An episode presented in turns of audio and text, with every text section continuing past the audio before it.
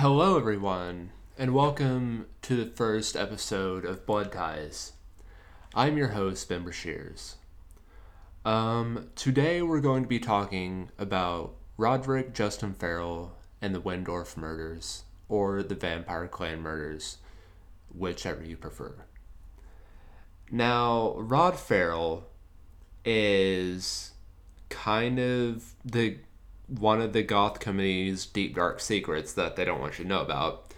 Because as a whole being part of the goth community i can say that they are some of the most accepting people because being considered being considered weirdos and outcasts um, by almost necessary reasons, they're pretty accepting of pretty much everyone and they're very nonviolent. Um, Rod Ferrel is not that. That's not the case with him. He's he was very violent.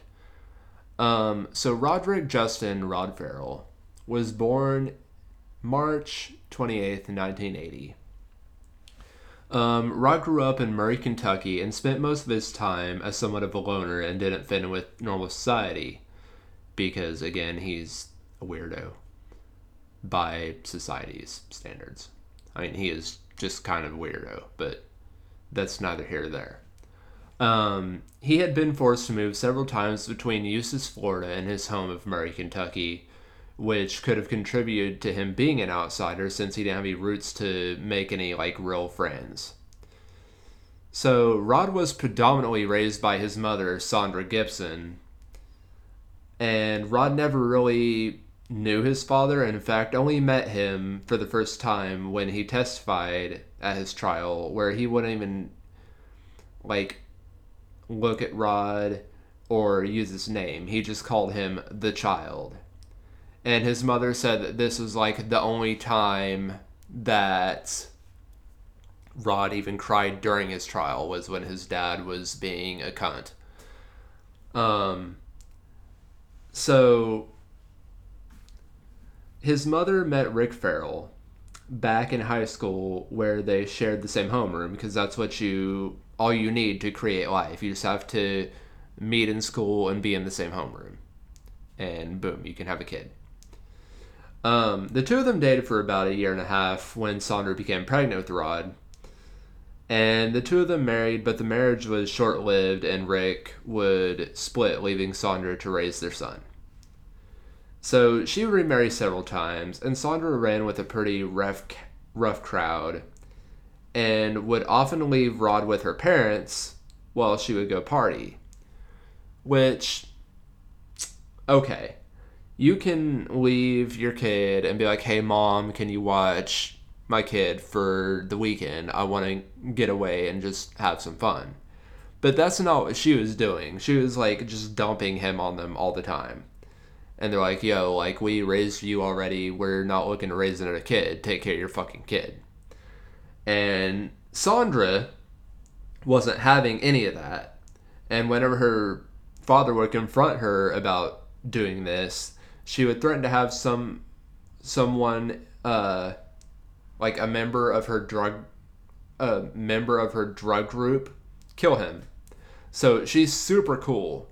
And add on to her coolness, she was also on probation in Kentucky for trying to entice a 14 year old boy into sexual acts.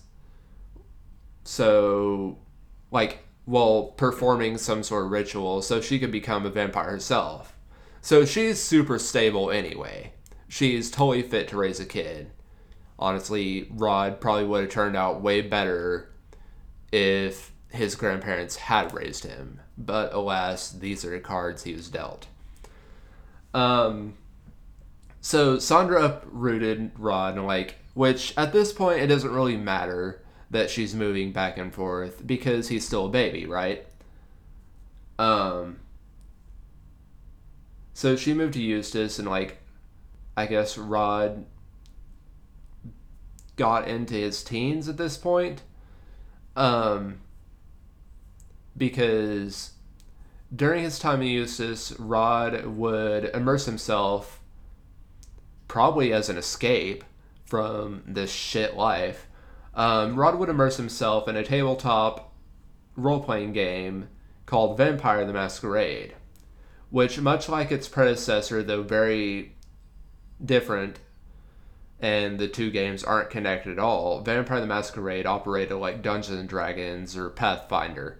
You know, um, the players would create unique characters and they would embark on fanciful adventures. Um, from what I understand, like Vampire the Masquerade is more of a political thing and it's less adventury. but like I guess the clans like there are different clans of vampires and they have to meet like a town council and it's a whole thing. Like I've been interested in playing it, but again, I have a sane mind on me. So um but the players would create their own characters and embark on adventures. For Rod, however, this was more than a game, and Vesago was much more than a character he created. Rod was convinced that he was the 500 year old vampire named Vesago. So, Rod would drop out of high school in Eustis, Florida, and re enroll once they moved back to Murray, Kentucky, because his mom's always on the move. I think Paul McCartney and Wings were singing about her being on the run and not a band. But anyway. Um so upon moving back to Murray, Kentucky, Rod was introduced to the vampiric lifestyle by a boy a few years older than him named Jaden Murphy. Now, despite just being a few years older than him, because like Jaden was a senior and Rod, I think, I think at this point was like a sophomore, because I think Rod was fifteen or sixteen, and then Jaden was like eighteen. So, despite just being a few years older than him, Rod viewed him as a father figure. Now, upon meeting Jaden at school, the other kids were like trying to get Jaden and Rod to fight because up until Rod's moved back, um, Jaden was the only kid in his high school with a dark goth aesthetic. And so, like, that was his thing. And then here comes this 15, 16 year old kid um, who's like super gothed out, and Rod would s- describe it as the freak way of life. He goes, "We dress in trench coats and combat boots," and like, so before he moved back and met Jaden, I guess he was super into the occult already, and like he already thought he was a vampire, but um he was super into the occult and he had like a copy of the necronomicon and the satanic bible that he would read like constantly. And i guess his room he said was his room was an array of the dark side. And so like he would have like his walls like black or something and chains hanging from the ceiling.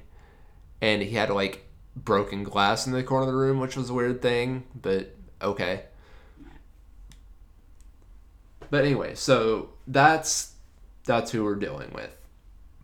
Which, if you're into dark shit, like I was into macabre stuff also as a teenager, and like I really have been fascinated, I guess, with serial killers, like in a morbid way, not like I want to study them so I can go out and do it. Um, just FYI, I'm not gonna kill anybody. I just like to report on it. Um, but I always found the psychology of serial killers kind of interesting in a morbid way, and so I was into the macabre, and so I get that, but when you think you're a 500 500 year old vampire, maybe you're taking a little bit far, right? Um, and as you'll find out, that Rod takes it way too fucking far. So, despite people trying to get Jaden and Rod to fight, Rod and Jaden begin to form a friendship, and Jaden would eventually sire Rod, and in his eyes, would make Rod officially a vampire. Um, they would do this one evening by going to the Salem Senate, the Salem Cemetery. I can't try saying that five times fast. Salem Cemetery. Okay, they would go to the Salem Cemetery and would gather underneath the tree because apparently that's where all the vampires are made is underneath this tree in the cemetery. Um, and that's where Rod would make his transformation and cross over, which is what it's called when you become a vampire, is crossing over.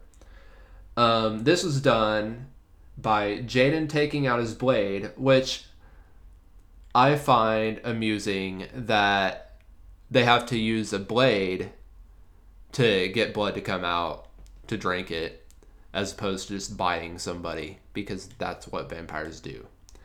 Um, but that's not what they did. Jaden took out his blade and had Rod slice three slits in his arm, like horizontally, and would then drink from him. And then Jaden would do the same thing and make three slits in his own arm and have Rod drink from him because apparently according to vampire lore, that's how vampires are made is the victim or the vampire has to drink the victim's blood and then the vamp and then the victim has to drink the vampire's blood and that's when they become a vampire themselves. So that's where we're at. Um, Rod had said that like after this the two of them just sat down in silence and meditated for a few hours. Um, Jan would also invite Rod to become part of his vampire family that he ran. Um, so he was kind of like the head guy, and he's like, "Hey, do you want to like be part of my family?" Or, and they had this like rundown house that they lived in, and like the basement was like red, like the walls were painted red, and like there's a thing that said the underground on one of the walls. And this is where they would commune and uh i guess jaden's vampire family were also super into vampire the masquerade and they would larp or live action role play and just act out everything that's going on in the game which again sounds super fun, except for the whole cutting yourself to have people feed on you. But anyway, so this friendship wouldn't last for very long though, because one day Rod, Jaden, and the rest of the vampire family were out walking around when Rod saw a kitten and decided to pick it up and start petting it, which I like kitties too. I'll pet them too. Um, everything was going good until the cat clawed Rod. Now, trigger warning for the squeamish because Rod's gonna fuck this cat up. So just skip over a few seconds if you don't want to hear about that. But so the clat, the clat, the cat clawed Rod, and Rod then turned the cat over on its back and called out to Jaden See that tree? And then he threw the cat at the base of the tree and broke its spinal cord and killed it. Now, in an interview, Jaden says that it was like a split second thing and he didn't have time to stop Rod from doing what he's going to do. Because it was just like, see that tree, bam, bam. And he would say that this was the first sign of Rod like really slipping from reality, which Rod doesn't have a great grip on reality in the first place because again he thinks he's a 500 year old vampire that he made up. Um, but that's neither here nor there. Which again, I'm not shitting on people who want to identify as vampire. Like if you're down and even if you want to drink somebody's blood, if it's consensual, like you do you, be a vampire. I don't give a fuck. But Rod's taking this way too seriously. That's my whole point. But this would be the end of his friendship with Jaden and the rest of the vampire family because they're like, hey, you kill cats. I don't want any part of you. Like, get the fuck out. So at this point, like, that pissed Rod off because he got kicked out of the vampire family. So it's at this point that Rod decides that he's going to form his own vampire clan, and that's literally what he calls it, which that's not super creative, but okay. Um, and he goes and gathers Howard Scott Anderson, Charity Keesee, and a girl named Dana Cooper. And all of them were from broken homes. Now, I don't know much about Dana and Charity, but apparently, like, Scott came from a family where his dad was a piece of shit drunk and would just beat the shit out of his mom all the time. So that's where Scott's coming from. So now he has his own group, which he's the leader of. And everything seems to be going well, and for a time he seems happy, until, big surprise, Sandra decides that she's going to up and move them back to Eustis, Florida yet again, um, because apparently that's where her new boyfriend is. So, uprooted once again, and Back in Eustis, he meets Heather Wendorf. So he apparently liked Heather and was just super infatuated with her like upon like first meeting her. And she was 15 at the time, but like he was 16, so it was cool. Um So they develop a relationship and start dating or whatever, and he's going to make her a part of the his vampire clan, because apparently that's what she wants to do, is to have him make her a vampire, and have him like take her back to Murray, Kentucky, to be with his new vampire clan. So but apparently, like his mom and her boyfriend broke up, so he gets uprooted from his own relationship and gets tossed back into Murray, Kentucky again. So he's back in Kentucky now, and he still keeps in touch with Heather through letters and phone calls because it's 1995 or 6 and email and Facebook and Twitter don't exist like the internet barely exists if it does. I'm pretty sure it does at this point, but like barely. There's some forums you can go on Yahoo Messenger and do some research, but that's about it. So, it's not what the internet is today. So, for six months, he's back in Murray, Kentucky, and apparently, during these phone calls with Heather, which are super extensive, like he'd stay on the phone with her for like eight hours. Like it's ridiculous. Um, but Heather starts describing how awful and abusive her parents are. And she would write letters to him saying shit like, My life is hell and I wish someone just murdered my parents. So Rod, being the big dick vampire pimp he is, reads too much into this and decides that he's going to go to Eustis and pick Heather up and save his damsel in distress. So,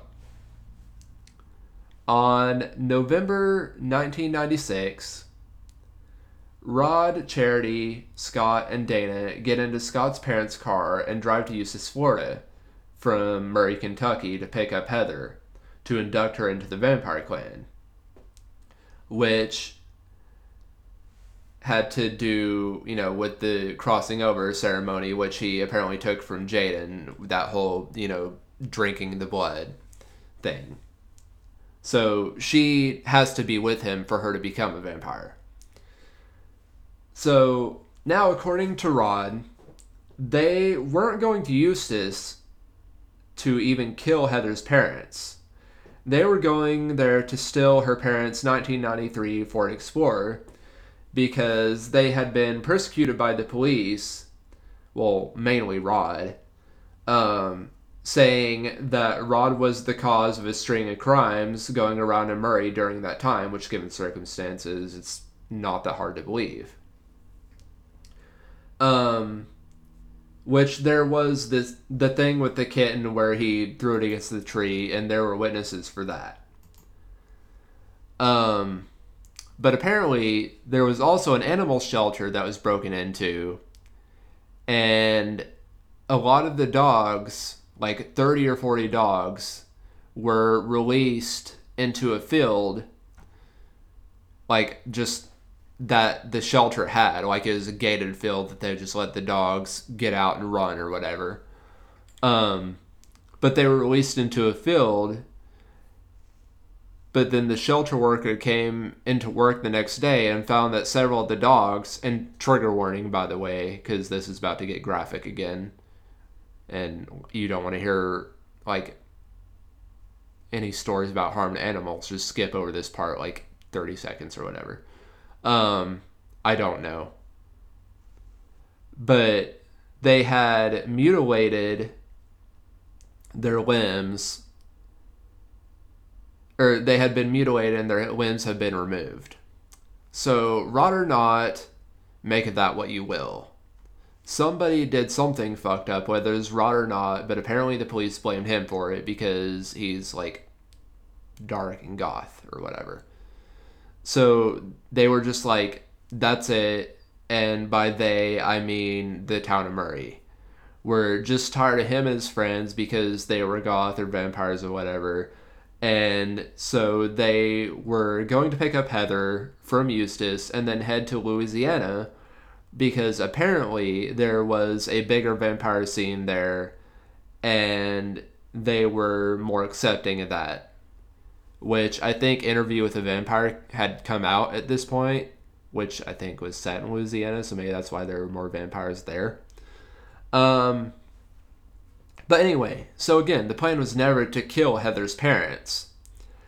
But they got to the house, and Heather leaves the garage door open, according to Rod. Um, she denies it, but I have a hard time believing that. Uh, just because I think she had more involvement with her parents' murders than she'll ever admit to. But that's neither here nor there. That's just my opinion. But she leaves the garage door open, according to Rod, and they get to her house, and she comes out and gets in the car. Keep in mind, this is just to get the keys so they can steal the car.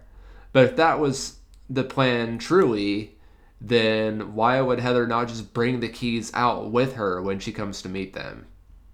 Seems a little fishy, right? Um, okay, so Rod and Scott exit the car and they go inside through the garage. It was at this point that Rod gets to thinking that, well, if they stop me, um, I'll need something to defend myself because I don't know how big Heather's dad is. And he says, and I quote, a grown man could easily take me out, and so I needed I needed something to defend myself, uh, just in case. So, or it's you know something along those lines. So because Rod was just a big old bitch and he can't fight, he starts looking around the garage for a weapon to defend himself. And he sees an axe. And he looks at it and he thinks, nah, that's been done before. What the fuck's been done before, Rod? Killing somebody with an axe? That implies motive that you were going in there not to steal the car, but to kill her parents. But he thinks, no, that's been done before. So he keeps looking around the garage and he sees the chainsaw and he thinks, nah, that's too loud. And then, because that'll draw attention for sure if somebody hears like a chainsaw going on in the house and people screaming. It'll just turn into a horror movie. And that doesn't work for actual killings because it draws attention and people will call the police.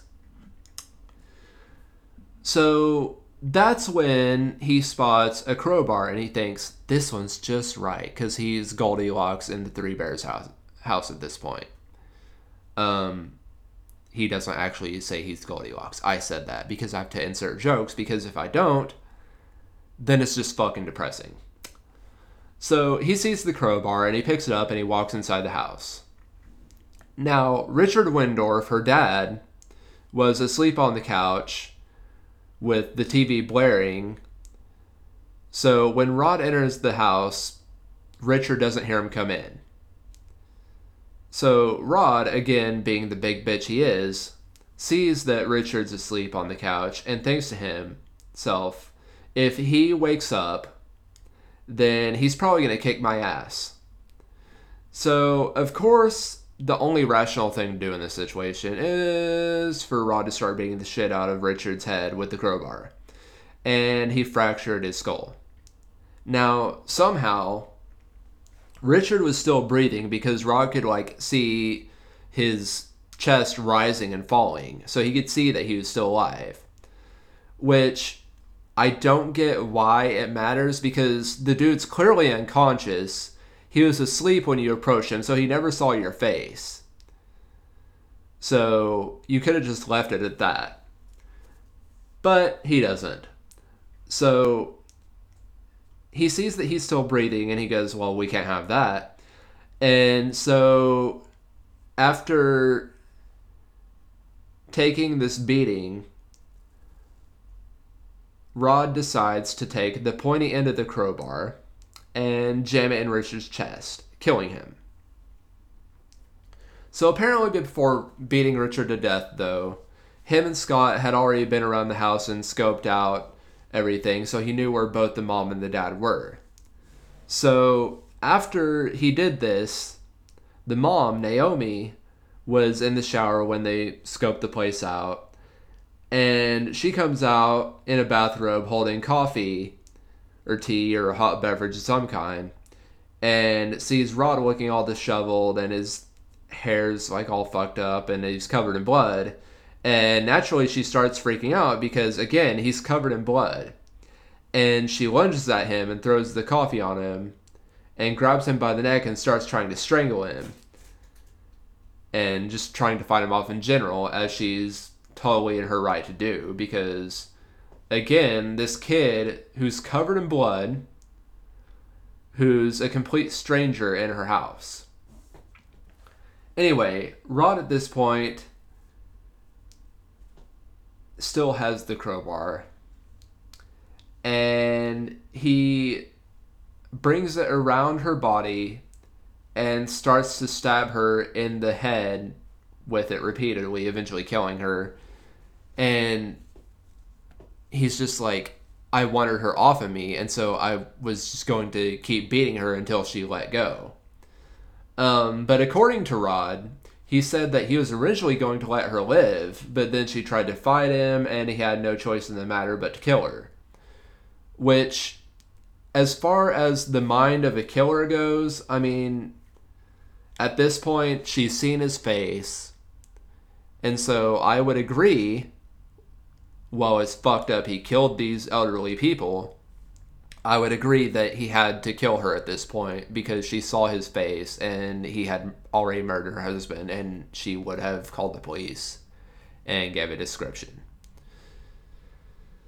So then Heather's sister, Jennifer, comes home from hanging out with her friends um, and quietly tries to sneak inside the house because that's what you do when you're out too late so you don't get grounded. You try and sneak in without anybody noticing.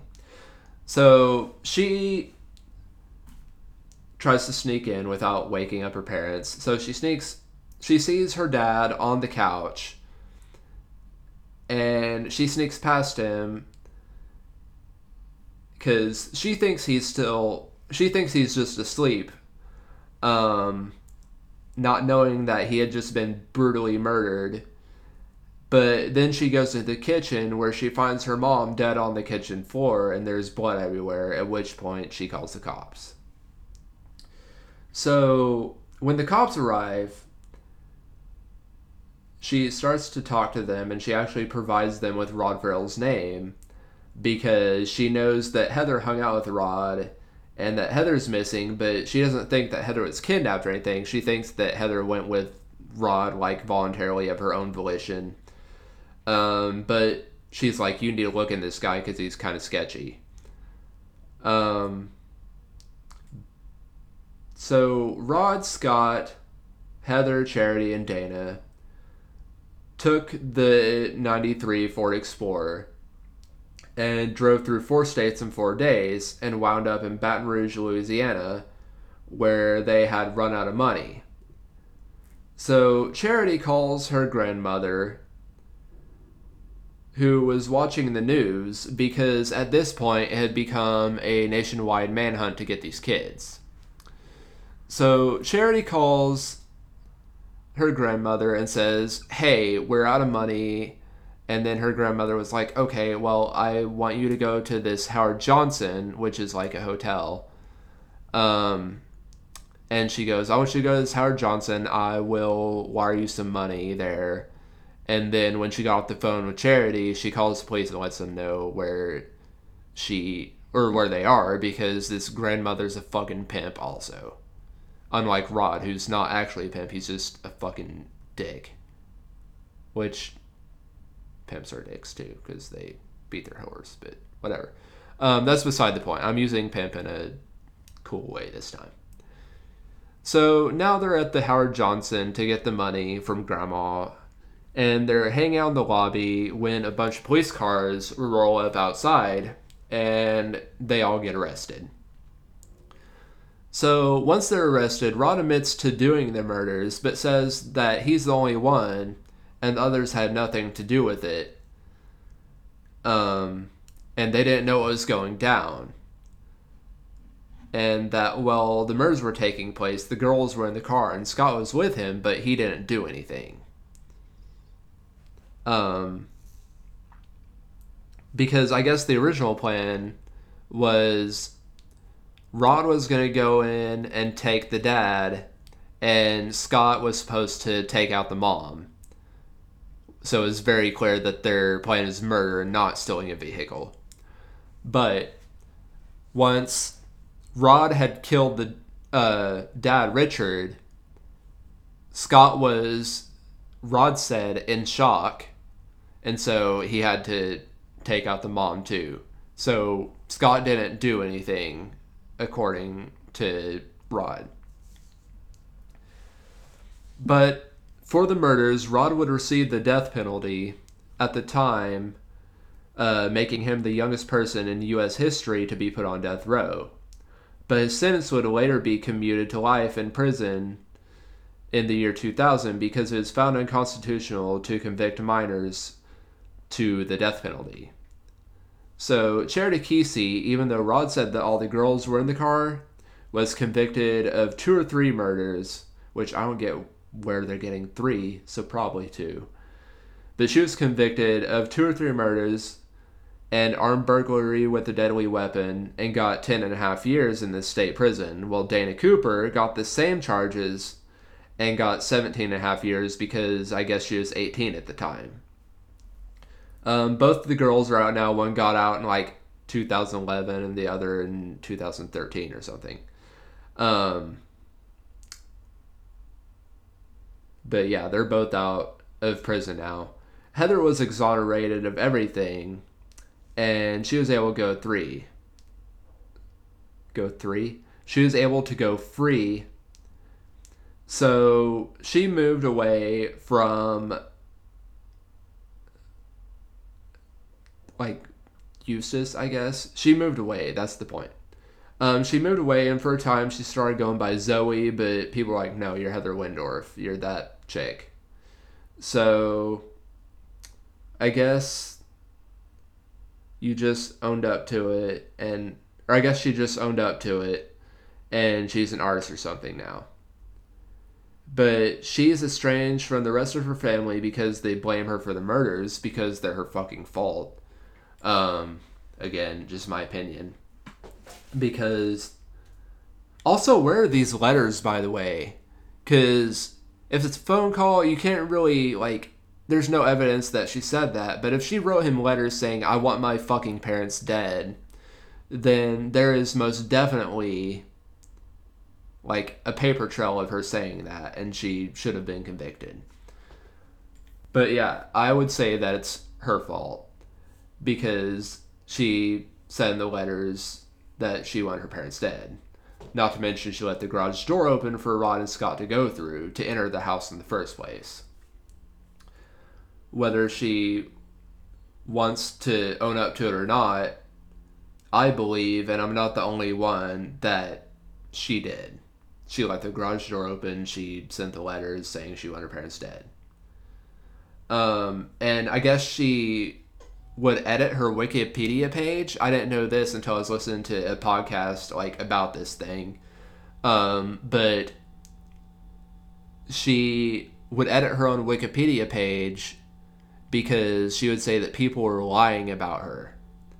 Which why the fuck are you looking at your own Wikipedia page? Whatever. Um so yeah, her family blamed her for her parents being murdered, so nobody wanted to take her in because they're probably like, well, if we take you in, you're probably gonna have us killed too. So apparently now her and her sister talk, so she has that relationship as far as family goes, as far as I know. But the rest of the family she's still estranged from. As for Scott Anderson, he got life in prison but his sentence was later commuted also, and he had to serve 40 years, and he won't be let out until 2032. So, that's. Oh, and Rod, before I close this out, is apparently up for his resentencing, and that's going on now, and so I'll keep an eye on that. And then once something concrete comes out of it, I will update you guys on his resentencing and if he's getting out or not. Because um, he could get time served. So, like, the time that he's already been in there could go towards the time he has left to serve. So, like, if his thing is commuted to 40 years, and he's been there for like what 20 or something now? I don't know. Probably more than that honestly. Um, then he can be out within a few years because of the time served already. But i'll keep an eye on that and update you guys as far as that goes. But that's the story of the Wendorf murders and rod Ferrel and his vampire clan. Now i have a few more stories like this that I'm going to cover. But again, the goth community as a whole is not dangerous. And they're very accepting and kind. And I just want to put that out there going forward. Because I feel like these few murderers give the community as a whole a bad name, and it's not bad. Um, people are already wary because we dress in black and wear dark makeup and shit. Um, so we don't need to have this added, like, to the list of reasons why people don't like goth people. So anyway, that is the story of Rod Ferrel. And I will keep you guys updated. And I will see you next time. Thanks for listening.